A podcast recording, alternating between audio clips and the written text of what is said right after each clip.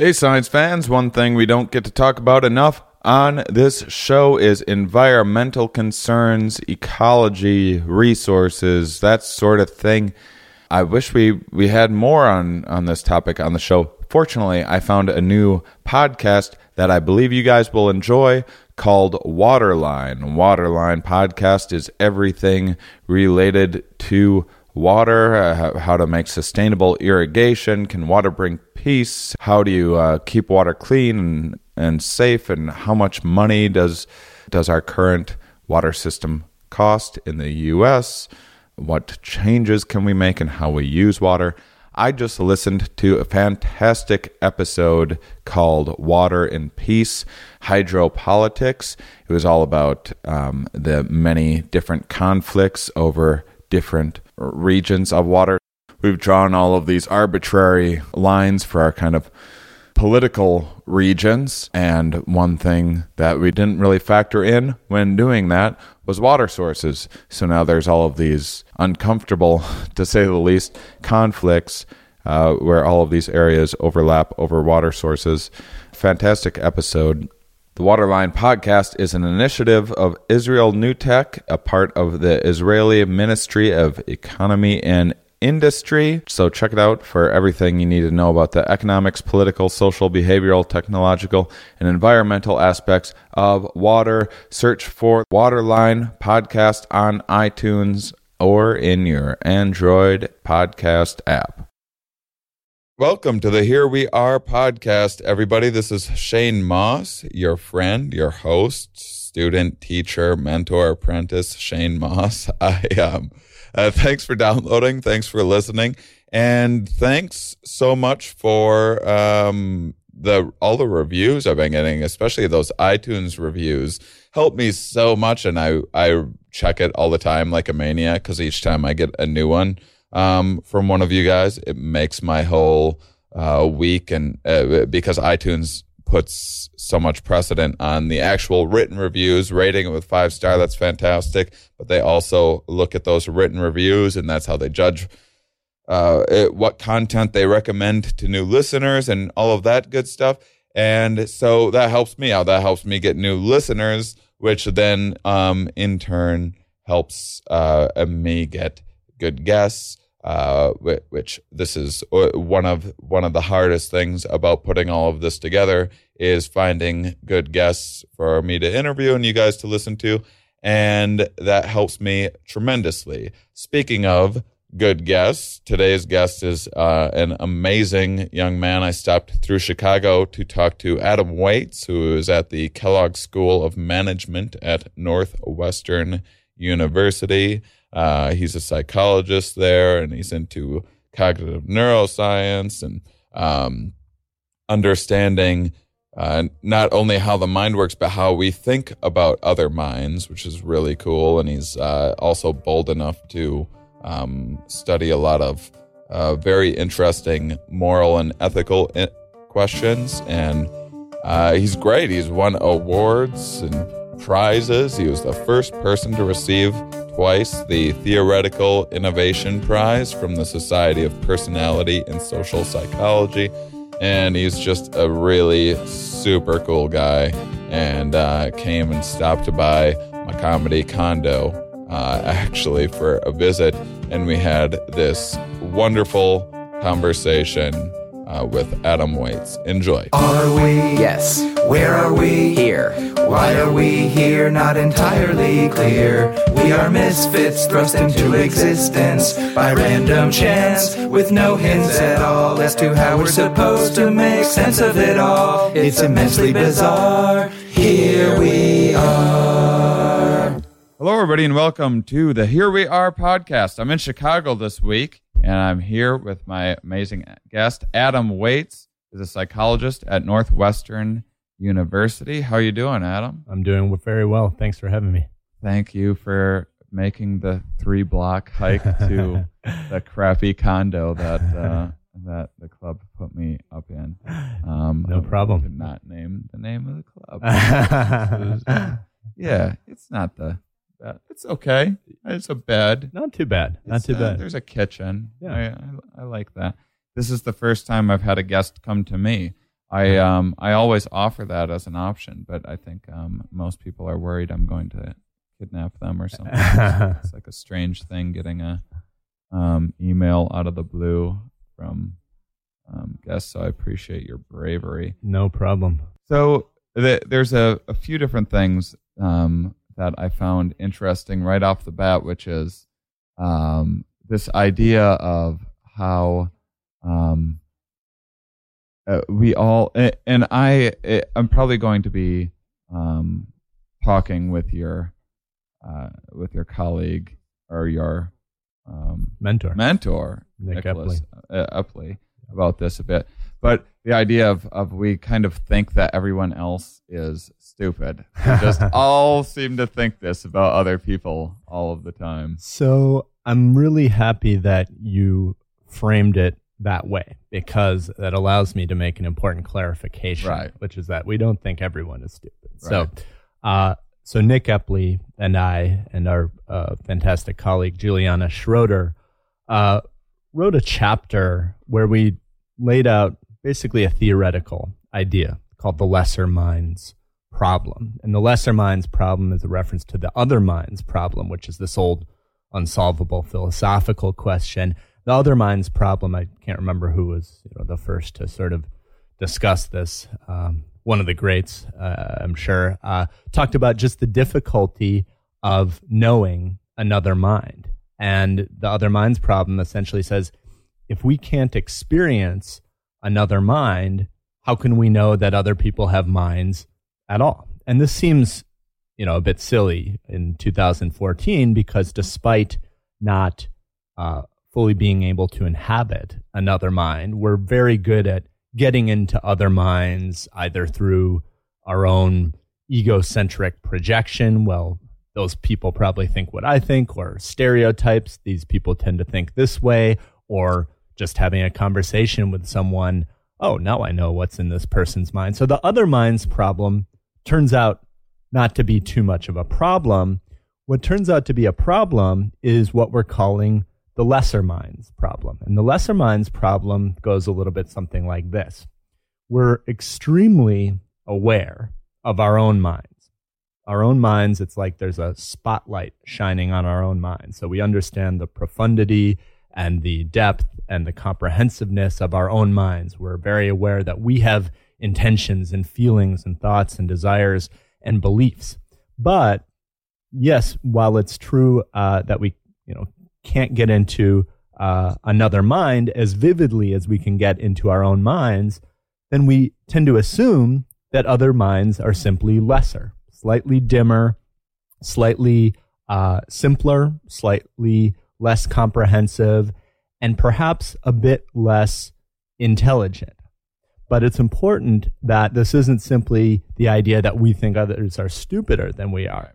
It's that we think others have uh, less good parts of the mind and bad parts of the mind as well. So we think uh, we ourselves are more prone to experiencing all these negative things like guilt and shame um, and negative emotions, whereas others simply experience experience these negative emotions to a lesser degree because we simply can't see their minds as vividly as we do our own. So that's sort of the lesser minds problem. Yeah, well, it's interesting because I, you know, in your own brain, like I know that all, all of my cognitive processes that went into in the research that I went uh, into to, to um, phrasing the question like, hey, we think everyone's stupid. And I knew I was kind of just setting you up. And yeah. But you don't necessarily know what I went through. And, and, and right. So that can seem like, oh, I'm just asking like this simple question, not knowing that, you know, I went through this process to try to set you up.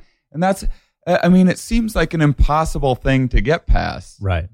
Well, you know, I, I before we talk about why it's impossible to get past or how we might make it possible to get past it, I think you raised something really interesting with your example right there. And it touches on some work I'm doing with a, a student uh, of mine, which is that, um, when it comes to the creative process, which you're, of course, familiar with, when we create something, when we are engaged in the creative process, when any individual is engaged in the creative process, we are intimately aware of the effort that goes into creating that idea, whether it's uh, a joke or a logo for a brand or a song lyric or um, something artistic that we want to paint. Usually, this is a very thought-laden process that goes through many steps, many trials and errors. Uh, a lot of mental work goes into creating a creative moment or a creative idea. But when we see others engage in something creative, we only see the finished product. Right, right. We only see the perfectly told joke. We only see the final yeah. canvas. We see the photograph. And so we have this tendency to assume that when it comes to creativity, God, it takes me a long time to come up with that creative moment, and uh, it takes a lot of mental effort and sophistication. But for others, they must have just had that eureka moment. So this is a phenomenon, you know, these are all unpublished studies that we're calling sort of the eureka bias, that when we see creativity mm. in others, we think, God, that guy's that's just a funny guy. That's just a talented guy. It, yeah, it's so fun. It happens so much because I do, I put so much work and effort into uh, hoping to uh, to get a little creative spark here right. and there that I then craft and try out a few times. And Uh, I'm going around the country talking with scientists, trying to gather information to come up with new ideas. Right. And then, and and uh, what goes into that, like, I suffer for these babies. Yeah, you know? yeah, yeah. And right, then, right, and right. then I put it out there. And and uh, to some people, either it's just like, eh, it's just a joke, who cares? Or it's just like, wow, this guy's such a genius. He's just coming up with all this stuff right off the top of my head. People are always like, oh, I might come to the show tomorrow. Is yeah. it is it going to be uh, some of the same jokes? Or yeah. it's like, no, it's going to be all the same jokes. yeah, right, this right. takes a really long time right. to put this together. I mean, it's it's similar to this idea that we have, you know, Malcolm Gladwell called it the talent myth, right? That um, there are just individuals who are just innately talented when, in fact, so much of this comes from effort and mental effort. And because mm.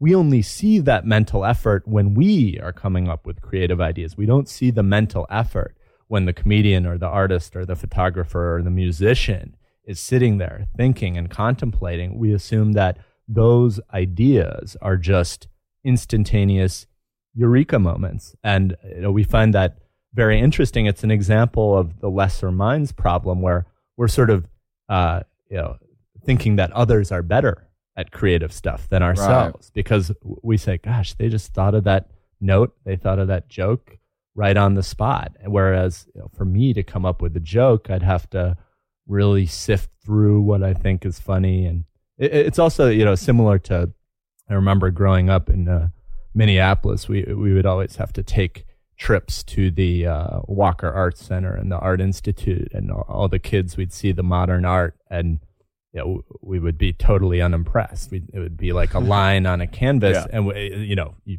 everyone has this experience. We'd all think, oh, you know, we could do that, because you only see the finished product. You you don't see all of the mental work that, that goes into creating the perfectly crafted line on the canvas. So, you know, I think to some extent people can grow out of this eureka bias, but because we don't experience the creative process that others go through, we tend to think that any creative expression is just this eureka moment.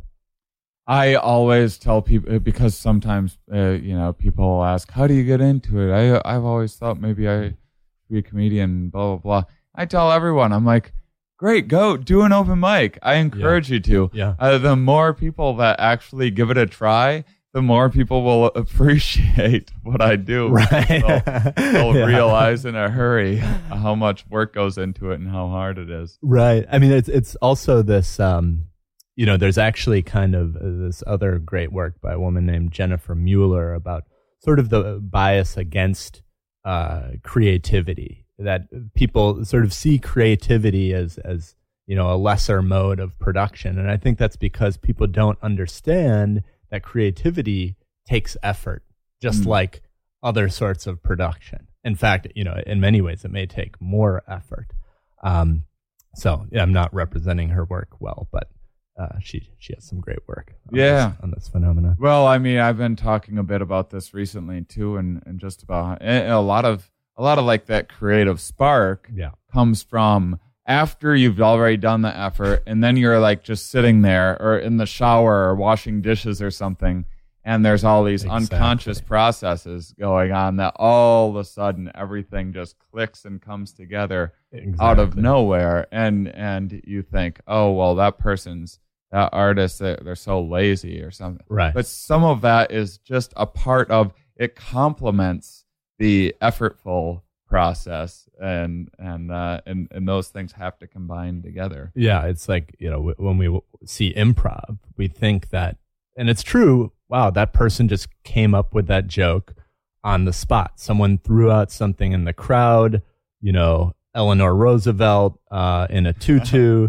And, uh, you know, the guy just, or uh, woman makes it happen, and it's really funny. We think this is, you know, spontaneous, on the spot talent. But, you know, what we don't see is all the hours of practice that goes yeah. into these creative expressions. So it's, we think this is an interesting manifestation of this lesser minds problem, that we're very aware of the real mental effort that we go through to produce uh, creative ideas and creative moments, and uh, because we're unaware, and we just simply can't see. It's a vision problem. We can't see into other people's minds uh, that they're going through this process when they create these moments as well. We we just think that they're spontaneous. You know, they have these eureka moments. Uh, another bit of um, work that I thought was kind of interesting regarding kind of um, our our misperception of. of what people are going through cognitively compared to us. Mm-hmm.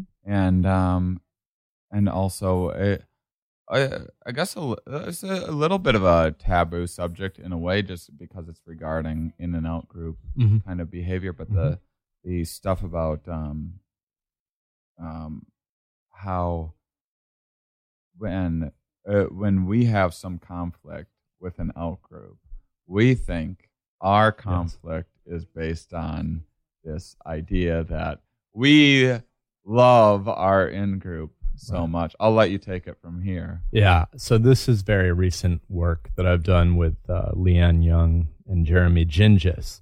And it's a basic uh, sort of asymmetric perception that we've documented, that bits and pieces of this phenomenon are out in the literature and have been for many years, but we just put this all together. So basically I tell the story like this, you know, where does intergroup conflict come from? Be it Israelis and Palestinians, Democrats and Republicans, people of different races, uh, different countries at war.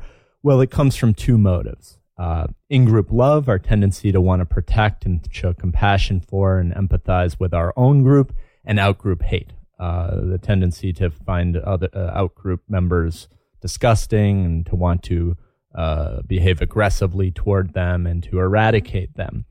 And now years and decades of research has shown, you know, why do intergroup conflicts actually happen? What is the predominant motive? Is it in-group love or is it out-group hate that drives conflict? It happens to be in-group love. Uh, pretty much in a landslide. So when you look at why conflict actually happens, you know, this is documented in ethnographic research by Marilyn Brewer. Um, you know, this is uh, determined in lab studies or by a guy named Nir Halevi, where you play economic games that allow you to protect your own group or aggress toward the outgroup.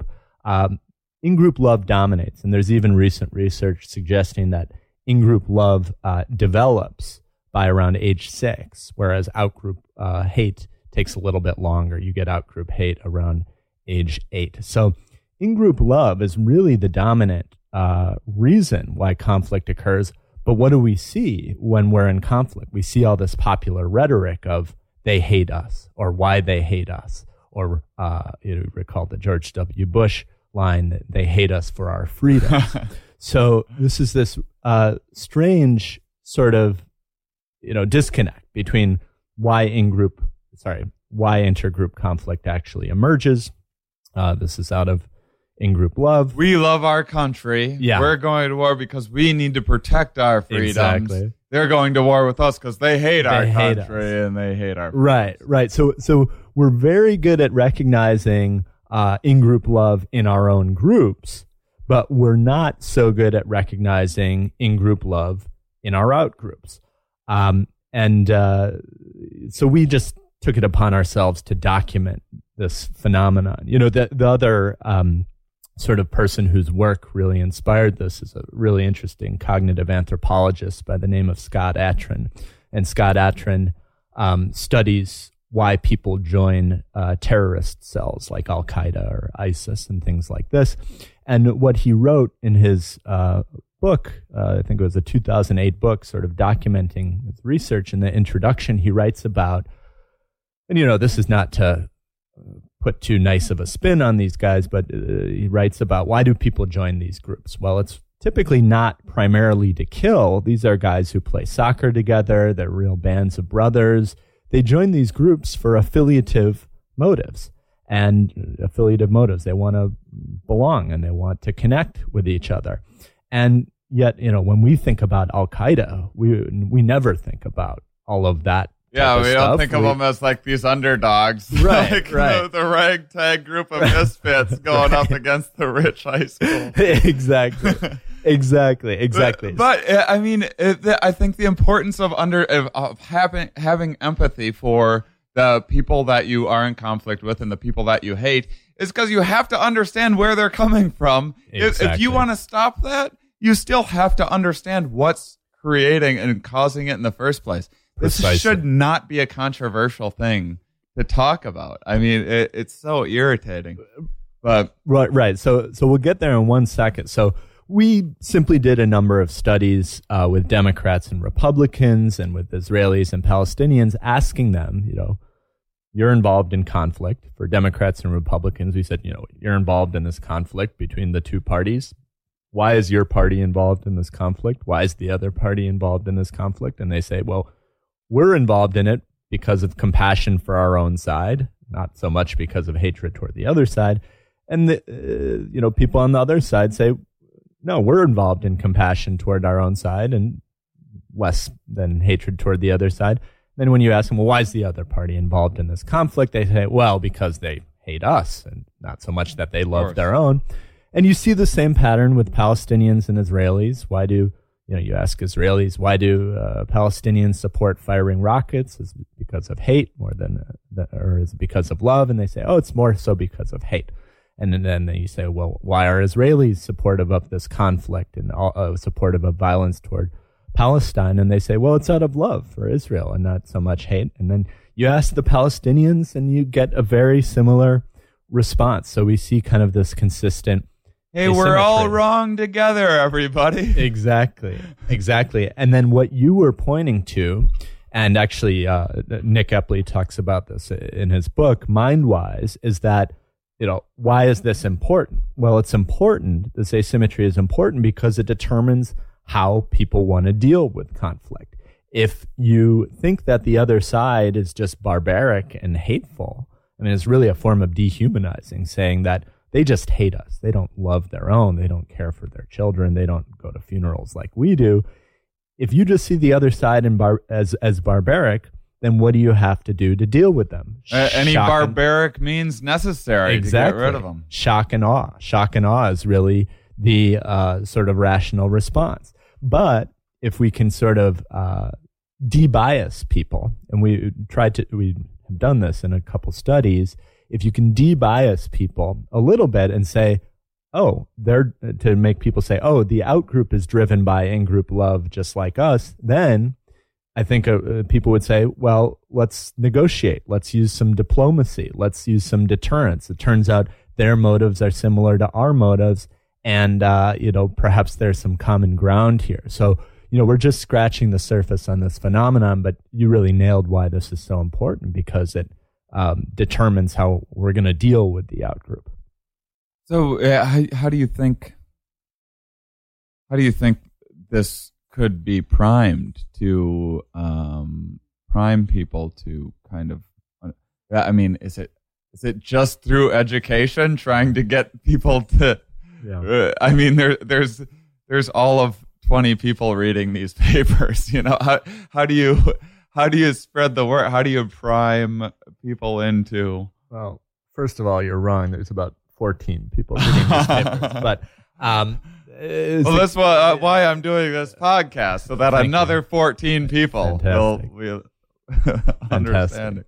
So the question is, how do we debias people? How do we change people's beliefs, right? Yeah. That, that's the question. Yeah, yeah. So, so one thing that we've done, and this is only amongst uh, Democrats and Republicans, and you know our sample is actually about eighty percent Democrat. Uh, one thing you can do is you pay people. You pay people to say, all right, we're, we want you to be accurate when you're judging the the other side and evaluating the other side. And we'll pay you for being accurate. We'll compare your responses to the out group, what they actually say they're driven by. And if you're accurate, we'll pay you a little bit more money. And when we incentivize people to be accurate, they become a- accurate. They, I think, you know, they use some cognitive effort. They think, well, what's the other side going to say? They're going to say that they're driven by love more than hate. So that's what I'm going to say. And then this goes beyond cheap talk, because we see that, you know, once we've incentivized people to be accurate in predicting what is the other side actually driven by, then they feel more optimistic about the conflict, and they see the other side as less changed, or sorry, less fixed in their ways and more changeable. So we've only shown this amongst Democrats and Republicans. The question is, you know, what can we do in a really intractable conflict like Israel and Palestine? And we have we have a few ideas. So um, I should mention, every conflict, you know, this is so, sort of a point that we forget, but a colleague of mine, Noor Kateli, uh, has done some very great work showing that every conflict is not a conflict between sides of equal power. Whether it's Democrat and Republican, Israel and Palestine, one group is the high power group and one group is the low power group. So, you know, I don't think it's too controversial to say that in Israel and Palestine, Palestine has fewer resources, less land. Uh, they're the low power group. I, you know, that might be controversial to say, but I think a lot of people on both sides will agree with that.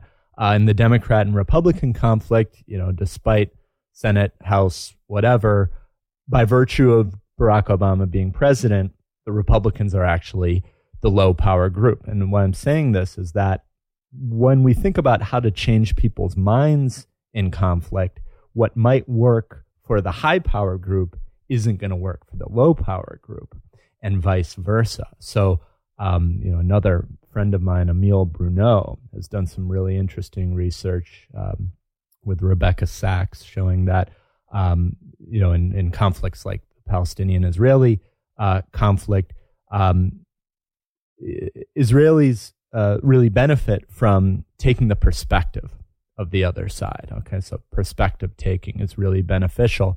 But on the side of the low power group, uh, the Palestinians, um, what's beneficial for them is perspective giving.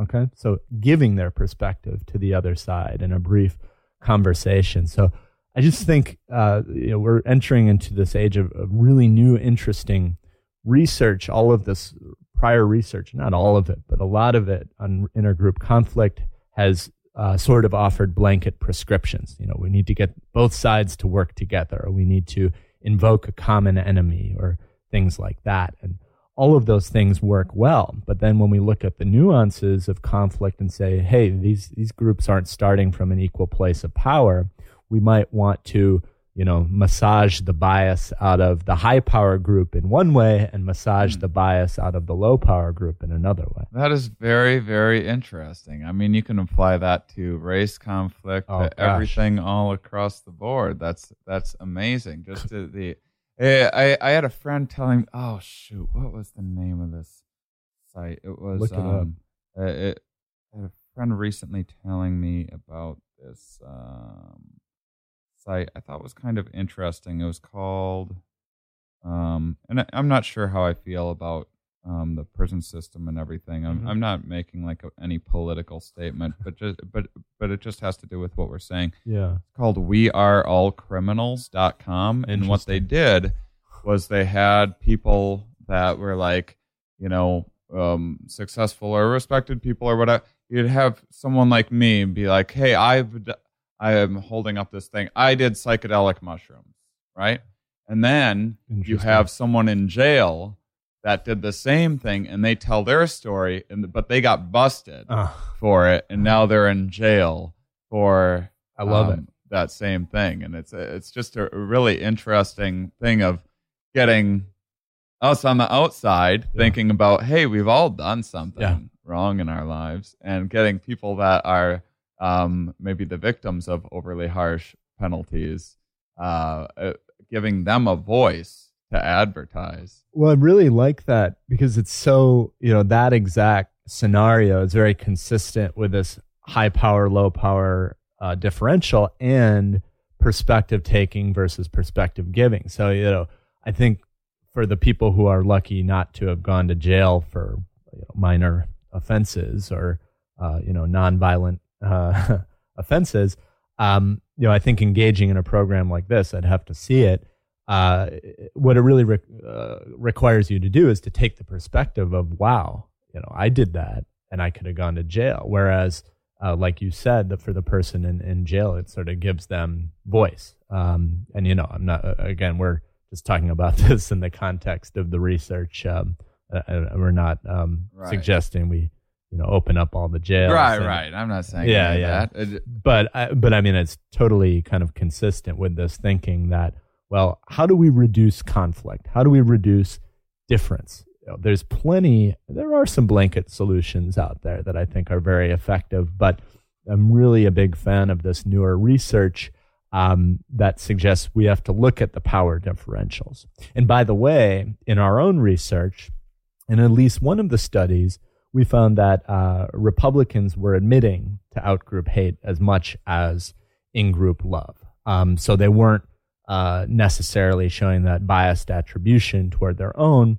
And then Palestinians also um, said that they were almost driven as much by hate as as by love. And I don't think this is anything to do with Republicans or Palestinians as people. It, it's the virtue of of their um, place uh, in in the sort of power structure, that when you're the low power group, you're going to be angrier. I think that's that's fairly natural. I was a teenager. Yeah, right, right, right, was exactly. Not in the in group. Exactly. I know all about those feelings. Exactly. And you know what's more, you know, this is uh, this is kind of wild speculation here. Now that I think about it, we always see the high power group saying we are in this conflict for love more than hate, to a very robust degree. And you know, the more that I think about it, this is great, because I'm getting ideas um, while while we're talking. I'm here for. Thanks. Um, you know, I think when you're in power, you need to justify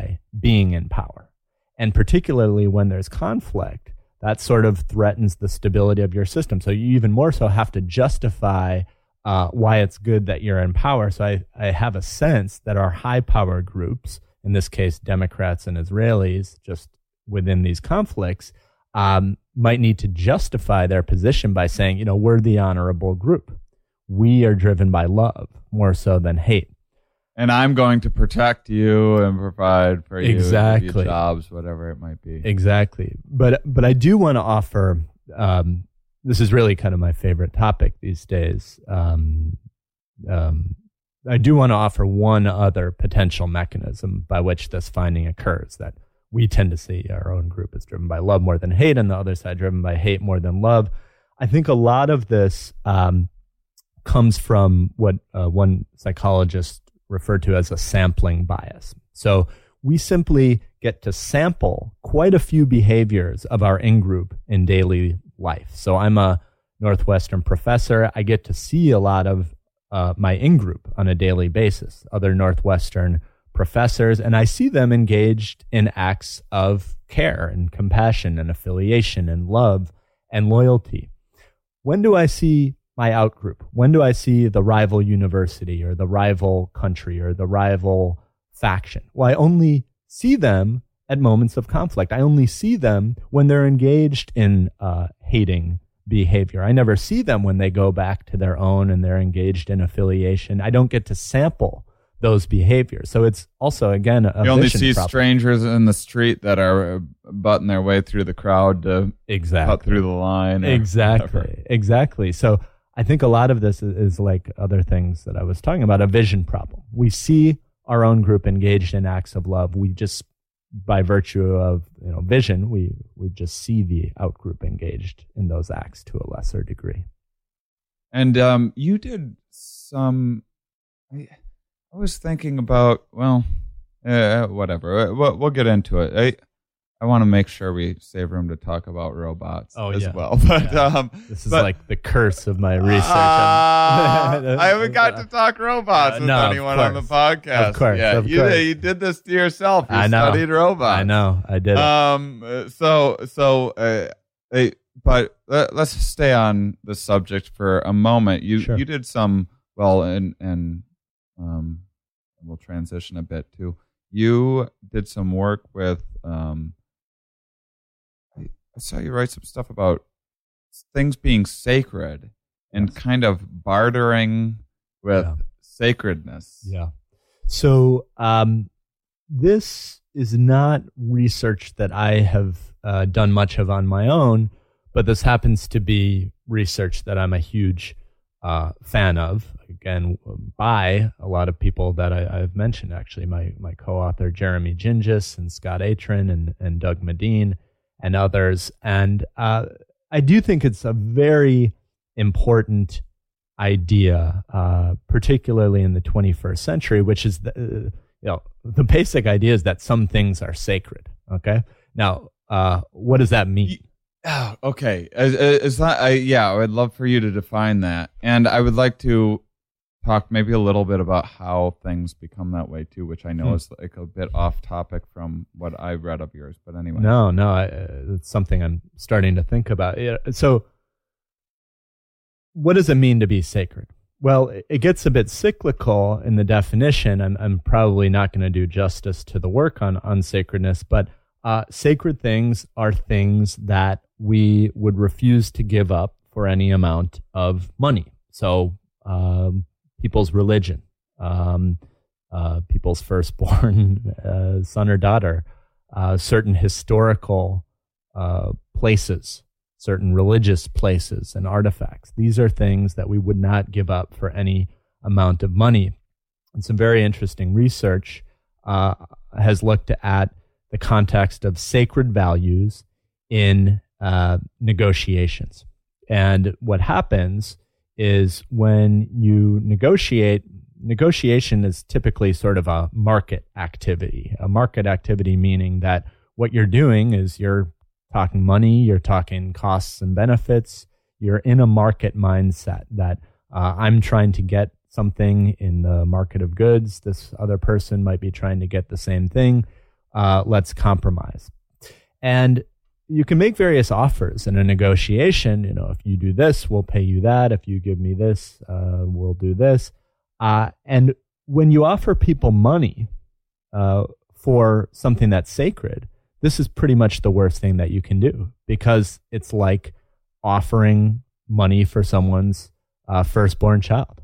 It's I, outrageous. You know, every time I'm on the street, I'm always offering people to buy their babies off of them, and they give me the strangest looks, right. and I always wondered why that was. Right. That's like my, my favorite scene in Blues Brothers when they offer money for the little girl. Uh, we're in Chicago, around the corner from, uh, you know, the old uh, Second City hangout, so that's just a little reference there. Nice. Um, but...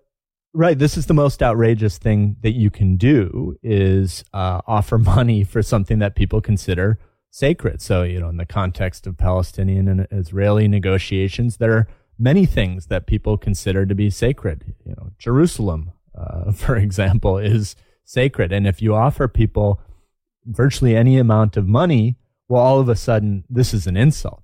You've imposed this secular value of money on my sacred value of my religion and my history. So you get people more supportive of violence, more angry, and more outraged uh, when, you know, if you just went by, you know, how should we think about basic costs and benefits, you would expect, well, the more you pay people, the more they should give in. No, the more you pay someone to take something sacred off their hands, the more you're going to upset them. And uh, this is known as uh, a taboo trade-off, okay, when you're asked to sort of trade something sacred for something secular. Now, why is this uh, an important topic in the twenty-first century? Well, what I didn't uh, mention, and what I don't know if you mentioned in my introduction, is that I, I'm a professor in a business school. And so I teach uh, M B A students primarily. And uh, when you're in the world of business and in the world of capitalism and in the world of markets, uh, you're in this market mindset, rightfully so, where uh, you're asked to put a dollar amount on many things. You're asked to put a dollar amount on the stock price. Uh, what is the I P O going to look like? Uh, you know, how much are we going to sell this or that product for? How much does this service cost? Yet there are certain things, even in modern twenty-first century American Western society, that money cannot and should not buy. So Michael Sandel has a great book called uh, What Money Can't Buy that Um, is all about this idea that uh, our society in the twenty-first century has increasingly become marketized, that things that used to not be able to pay for, things that were ostensibly sacred, um, now you can pay for them. And, and, and you can pay for anything. He, he talks about how you can pay for someone to stand online for you to get tickets to Shakespeare in the Park, when Shakespeare in the Park, the purpose of Shakespeare in the Park is that it's open to everyone, and, you know, it's an equal opportunity system. But, um, you know, you can pay for line standers. You can pay for all sorts of things. You can pay for access to the carpool lane, even if you're a single driver. And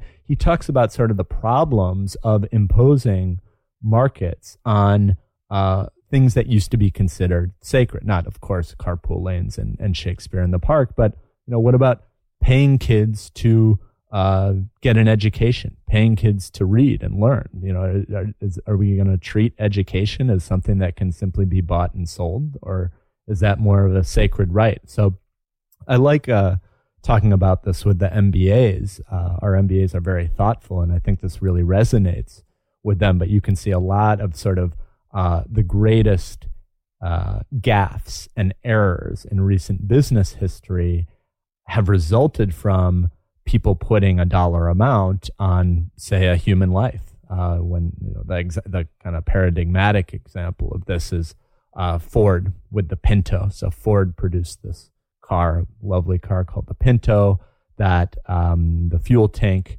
was in the rear, so um, which they you know, developed to keep costs down. Um, they needed to you know design the car in this way.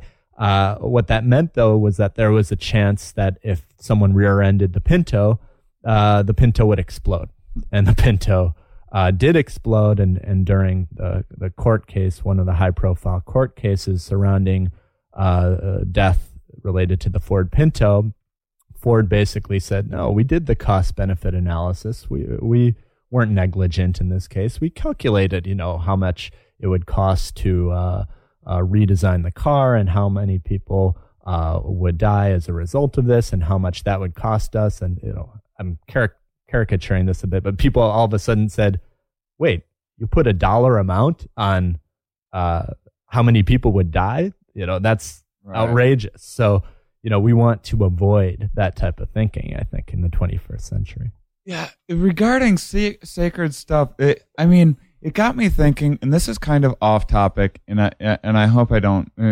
I sometimes worry I'm going to take a quick trip into crazy town, but um, should be fun. I, I mean, it's interesting what we can.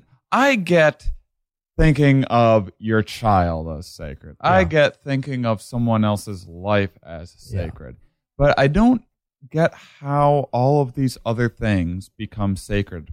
A place can become yeah. sacred. A religion can become yeah. sacred.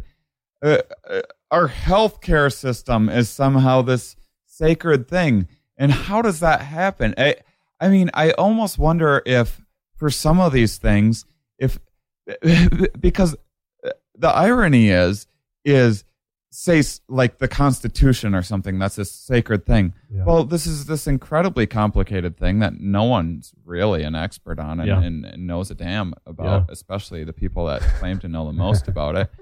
And these are the people that are the most sure of themselves. It's almost like the more complicated it is, the more questions, the more sure of the... And I wonder if it's just, you know, we're we're all trying to do the best we can to... You would think from an objective, from a rational point of view, yeah. your brain would want to gather as much information as possible to make the best judgment. But it doesn't seem like that happens a lot of times. Yeah. And I do think your brain does have to check, pick and choose. You know, there's an infinite amount of information in any situation yeah. that's being funneled through three pounds of stupid. And I think that at some point, you do always have to... You, have to throw up your hands a little bit yeah. and go, oh, well, this is this, and I know that, even though you don't know that. And and I wonder if that's what's causing things to be sacred sometimes, because it's like, what do you, what do you mean the afterlife is sacred? You have no idea what the afterlife is. It's afterlife. Yeah. Wait, who knows anything about the healthcare system? Right. I can't, I've tried to research this stuff and no, like, Uh, Obama has a whole team of people trying to explain this to people, and no one can explain what's going on. How is it sacred? There's yeah. no way you can know exactly. Well, one, I think you just laid out a really interesting research program, which is how do things become sacred? And I think, you know, there are people working on this. There's a paper by Gregory Burns uh, on you know, what are the uh, brain mechanisms involved in coding sacred values. Um, but this is a, a topic that I'm very interested in. And, you know, I think as you're talking, you know, I think you presented at least one hypothesis, which might, might be interesting to explore. Maybe it's the inexplicable things that we can't easily uh, put a number on, or that we can't easily quantify, that say, well, you know, this is beyond numbers. So maybe there's something else to it, something, uh, some sort of mystical, magical quality to it, that it's just sacred. Maybe, you know, to use one of John Haidt's terms, we become dumbfounded. Um, you know, Haidt does all uh, has uh, these classic studies where he asks uh, people if he can purchase their soul uh, from them, and it, the people's the look on the people's faces. Uh, you know, some people do it, but a lot of people are outraged. They, they are asked to sign a sheet of paper that says, this is in no way binding at all. What does he pay for a soul? Do I know? Don't remember. These were older studies, so maybe in the early nineties, factor in inflation. Um, you'll have to ask uh, John Haidt. It's, I would it's, sell my soul for such a small amount of money. Yeah, right, right, right, sure. But, um, yeah. I you already know, have, I'm pretty sure. Right, right, uh, of course. Go on. Of course. No, um, but it's interesting because, you know, this is a perfect example of some other thing within us overriding our rational selves to say, this is just a piece of paper. Um, so how do things become sacred? Maybe it's the inexplicable that becomes sacred. I think, you know, what else makes things sacred? Well, when everyone agrees that something's sacred, or uh, when something has contact with a uh, famous person, it becomes sacred. I have, uh, you know, a baseball cap signed by one of my favorite musicians that I keep in a box, and I, you know, rarely take it out even to look at it. Um, I have a pair. Who was it? Uh, Ghostface Killah, actually, oh, nice. um, from Wu-Tang Clan. Um, All right. Yeah, that I'm you know it. that that's a sacred possession. Or I bought a pair of shoes that I've never worn. That these are um, the shoes. Is a special edition of Kevin Garnett uh, shoes uh, when he was with the Timberwolves that they made for the All-Star game, and there was a special Timberwolves blue embroidery. I always think about, you know, if my house was on fire, what would I run out with? It would be, you know, the Ghostface hat and the Kevin Garnett shoes that I've never worn. Screw your life's work on the computer. Exactly. Exactly. Well, it's on the cloud. It's all back. Yeah, of course, of course. Okay. But when I think about, you know, aside from my family, what's sacred, it's kind of these things that, you know, there's a, a lot of other great work uh, on sort of the psychology of perceived contagion. And I think there's some sacred values have some contagion, there's sort of a contagion effect where these are items that have touched or, you know, virtually touched very special people. So they've been imbued with some uh, sacred quality to them. It's like, you know, probably um, when you go to a, a Hall of Fame, the Rock and Roll Hall of Fame or uh, Football Hall of Fame, and you see, you know, this was the jersey worn by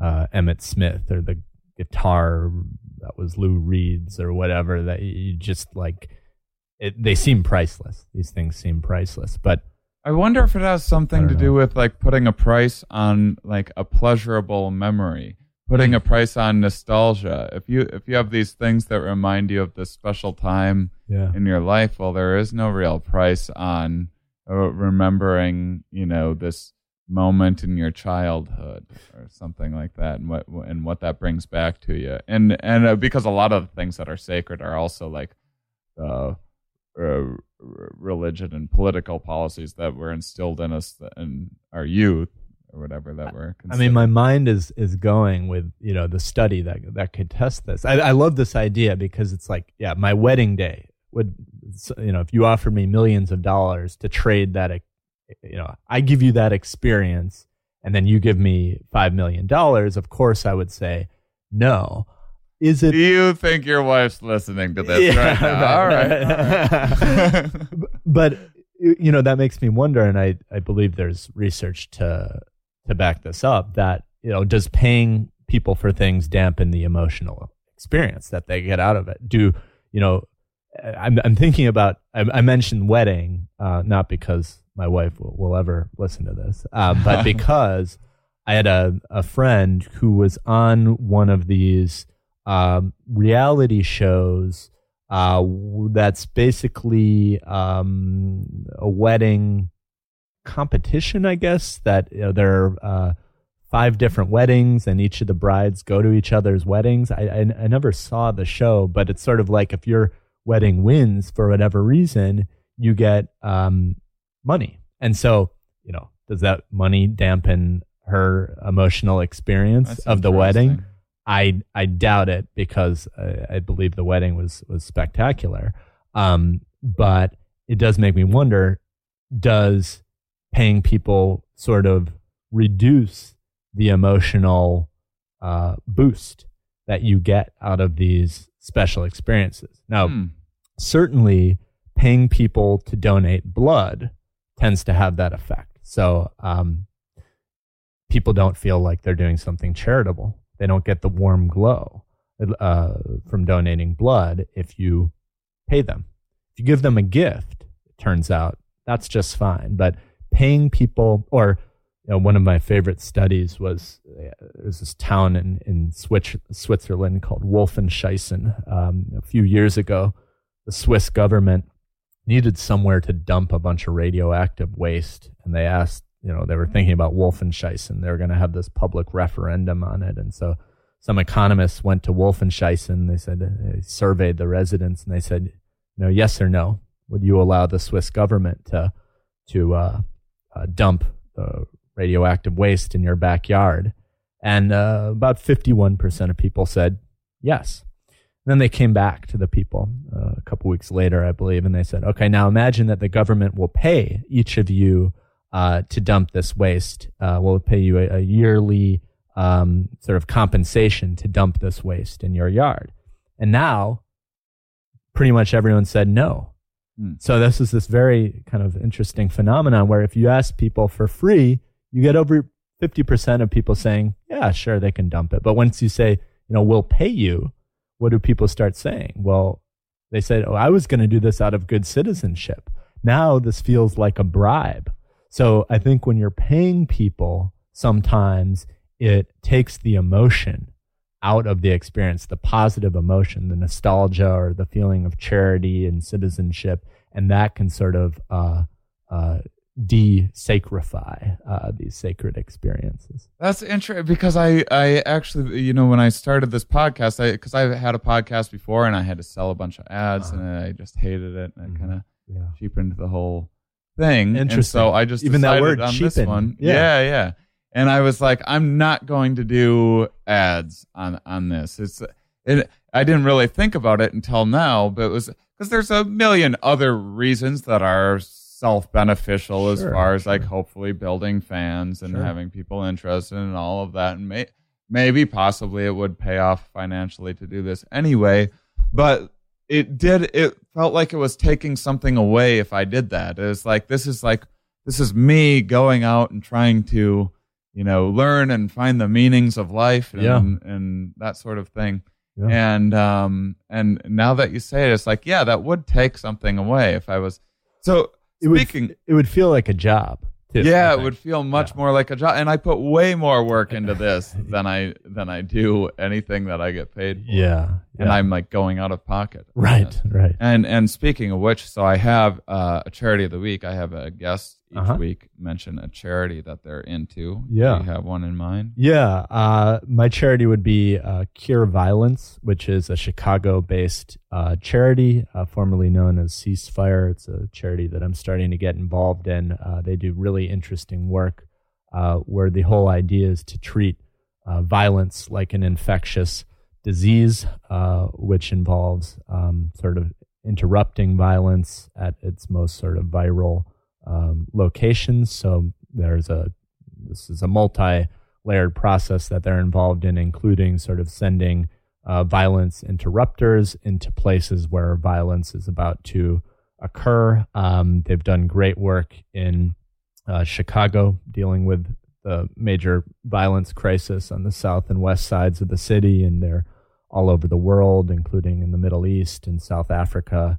uh, doing great work. So Cure Violence is uh, my my charity, and I think that's a great thing that you're doing, getting uh, letting people shout that out. Oh, absolutely, and and I'll be posting on the website and everything, and go and make sure and check that out. Uh, we have a we have a short amount of time left, sure. so I do need to ask you. Sure. About robots. Yeah. Unfortunately, I'm so sorry. Of but course, I do want to hear people love their phones. Yeah. Um, yeah. Uh, what, what, what's up with this? I, I, yeah. Um, so I, I should say that I started doing work on how people understand non-humans, uh, be it technology or animals or nature or God, uh, with uh, Nick Epley and with John Cassiopo, basically to explore the bounds uh, and the sort of lim- limitless uh, uh, boundaries, if that might be an oxymoron, of social cognition. So it's this idea of how social are we? Are we so social that we even apply sort of social cognition and develop social relationships with things that aren't inherently social, namely our phones, our cars, our uh, apartments, uh, you know, articles of clothing, perhaps. Uh, and so we did a lot of work on this, and this got us into studying, well, why do people humanize technology? And, um, you know, it sounds like sort of this cute phenomenon where people always say, oh, I talked to my, my computer, uh, or I gave my car a name, or I'd make a sweater for my dog. Mm-hmm. Uh, but it's really consequential. It's very consequential that we have these relationships with our phones, uh, that we... Um, when our car stalls, that we attempt to sort of uh, persuade it into behaving uh, appropriately like we would another human being. And we basically said that there's three primary reasons why people humanize non-humans. Um, one is simply that the idea of human is very salient to us. It's a sort of easy structure that comes to mind um, that works when we need to Um, kind of make sense of the world. Two uh, is that we uh, are motivated to understand things and be able to predict things' behavior and to predict uh, and to c- sort of control or have a sense of mastery over uh, non-human behavior. And so uh, what do we do? Well, we treat things like us because we have a reasonable understanding of how humans work. So we apply that understanding to how non-humans work. And then the third one, which I think really gets to your question, is that humans, you know, Aristotle called us social animals. We have this innate uh, desire to affiliate and connect with and belong with other people. And uh, we are constantly seeking social connection. When we don't quite get that social connection from other human beings, we'll find it in other sources, namely uh, these days technology, or perhaps a religious uh, being, or uh, our pets. And you know what's interesting about this, and where the research really needs to go, is I'm going to kind of pre preempt a question that I, I get asked a lot is, okay, we know that people sort of seek out relationships with non-humans when they're lonely or when they need connection, but is it effective?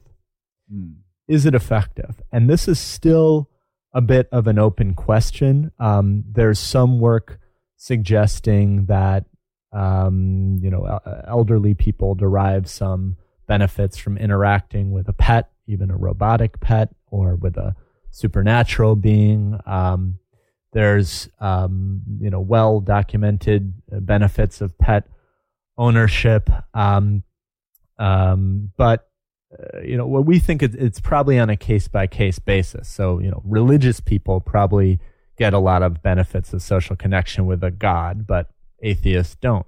Pet lovers will get benefits of connecting with a, a pet, but non-pet people won't. And similarly, people who like technology might get a lot out of interacting with a robot, whereas uh, technophobes would not. I mean, some of it, it's uh, every night that I'm in a club now, just oh.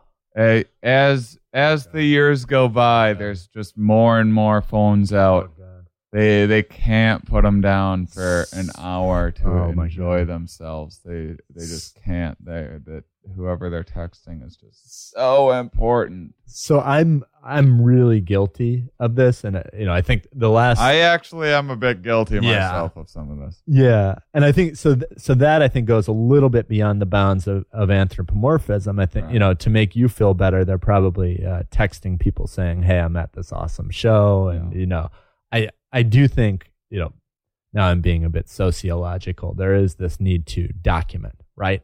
And tag where you are at all times. And, you know, I uh, get into disagreements with people about this a lot because I'm I'm pretty uh, attached to my phone. I think that these phones facilitate social connection. Uh, I think social connection is a good thing. Uh, you know, that uh, logically then I think this attachment to our phones for communicative means has a lot of benefits. But then, you know, you can talk to Nick Epley about this.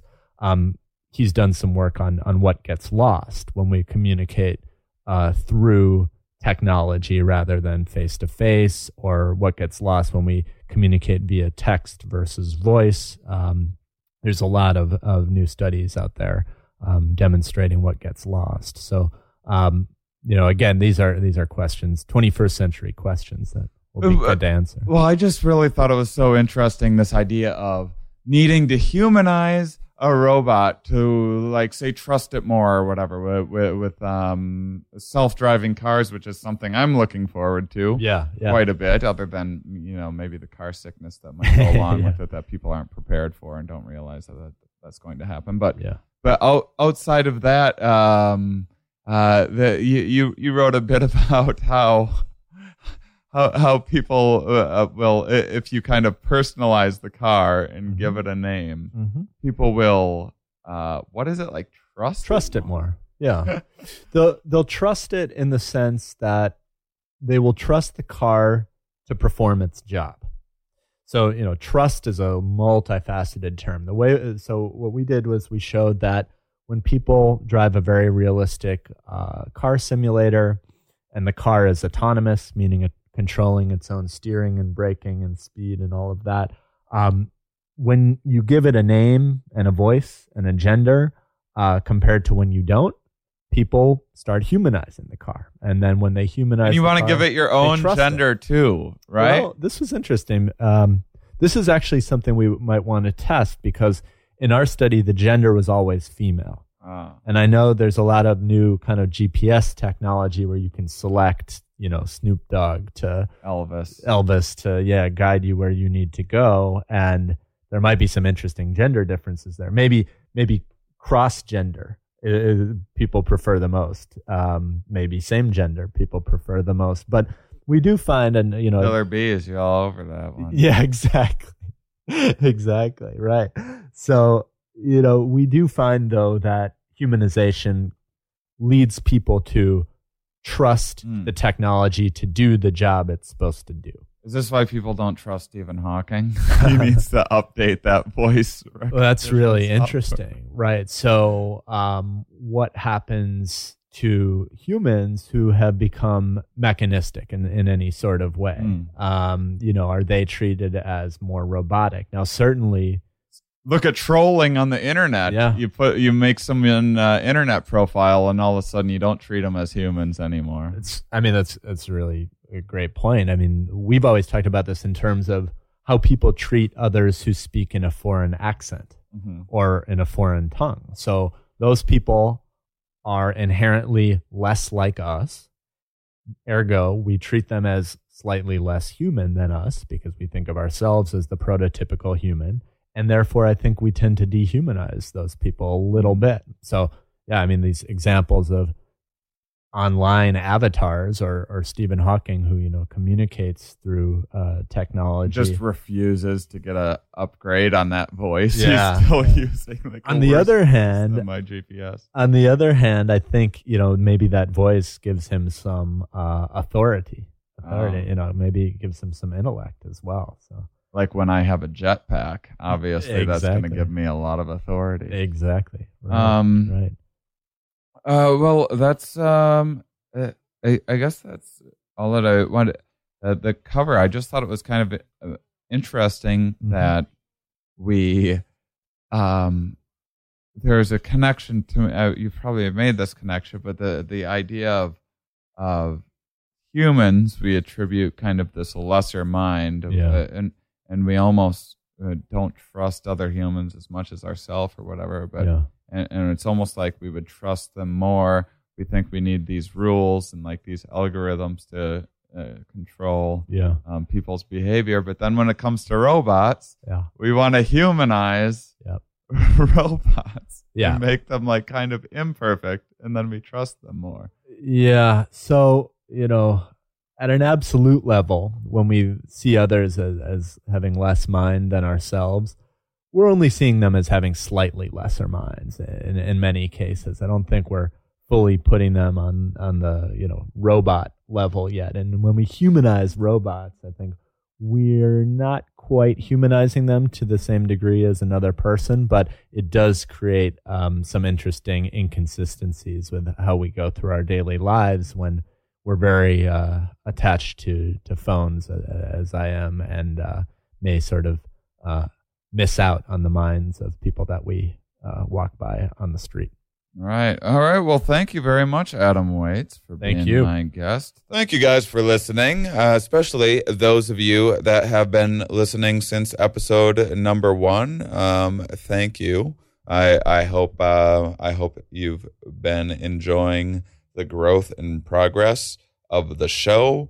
I hope by now you've um, uh, learned a few things that have maybe um, changed your perception of of the world a bit. That's always a fun moment. Anytime I learn something new, that kind of changes the way that I look at life. And that's kind of what this podcast is meant to be about. I mention it because next week's guest is uh, we we have a conversation about um, it, parasites, which is it's maybe one of the most mind-blowing topics, um, especially when considering what makes us who we are and how we've evolved. Actually, there there's so much stuff um, uh, about how how parasites have shaped. Um, every organism, but uh, you know, especially I'm a human, so I I'm especially interested in humanity. Really, really fascinating uh, stuff. Um, more uh, Marlene Zook, who is an author of multiple books and uh, super interesting uh, a lady and a very nice, pleasant guest. She invited me. We actually went back.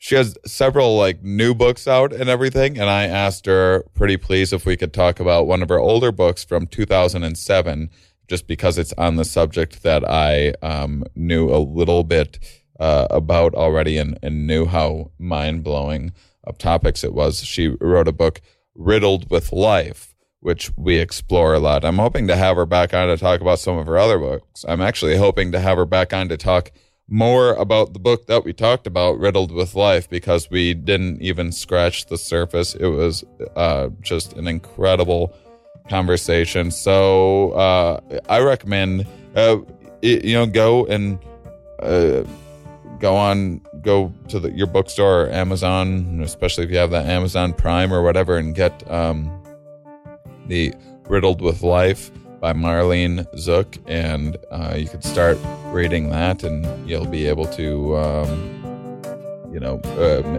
possibly appreciate the conversation a bit more uh, next week. But uh, otherwise, uh, just uh, just tune in.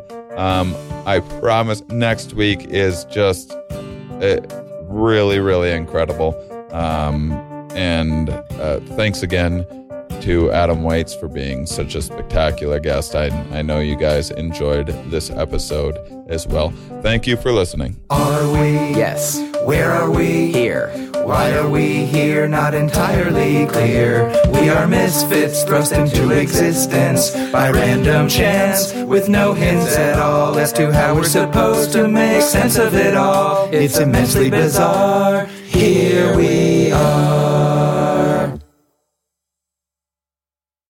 Hello, I'm Dave Ross. Hey, and I'm Hampton Yount. And we host Suicide Buddies on Starburns Audio. That's right. It's a podcast about suicide, but not to make light of it. We actually talk about suicidal thoughts, depression, kind of with a sense of levity that Dave and I have with each other. And he's my best friend. Come on. Yeah, we're buddies. Suicide Buddies.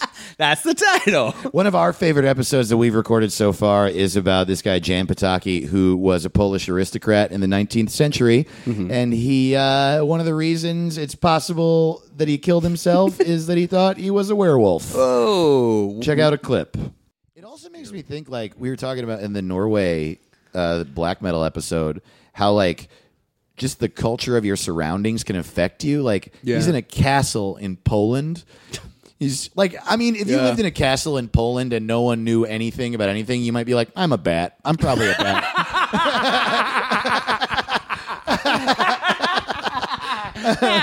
That's like literally what happened to Batman. He literally is in his mansion. He's like, you know what? Fuck it. I'm, I'm a, a bat. bat. I'm a bat. I'm a bat. I'm a, I'm a, I'm bat. a bat that helps people. I'm a bat that helps people. I'm a, I'm a I don't know what you want from me. And uh, my, and my, my girlfriend, she's a cat. She's a cat. My she, girlfriend's she, a cat. She steals things. She's a woman who steals things. She's a cat. I'm a bat. I'm a bat. I help people. She's a cat. We fight a penguin. My. Uh, my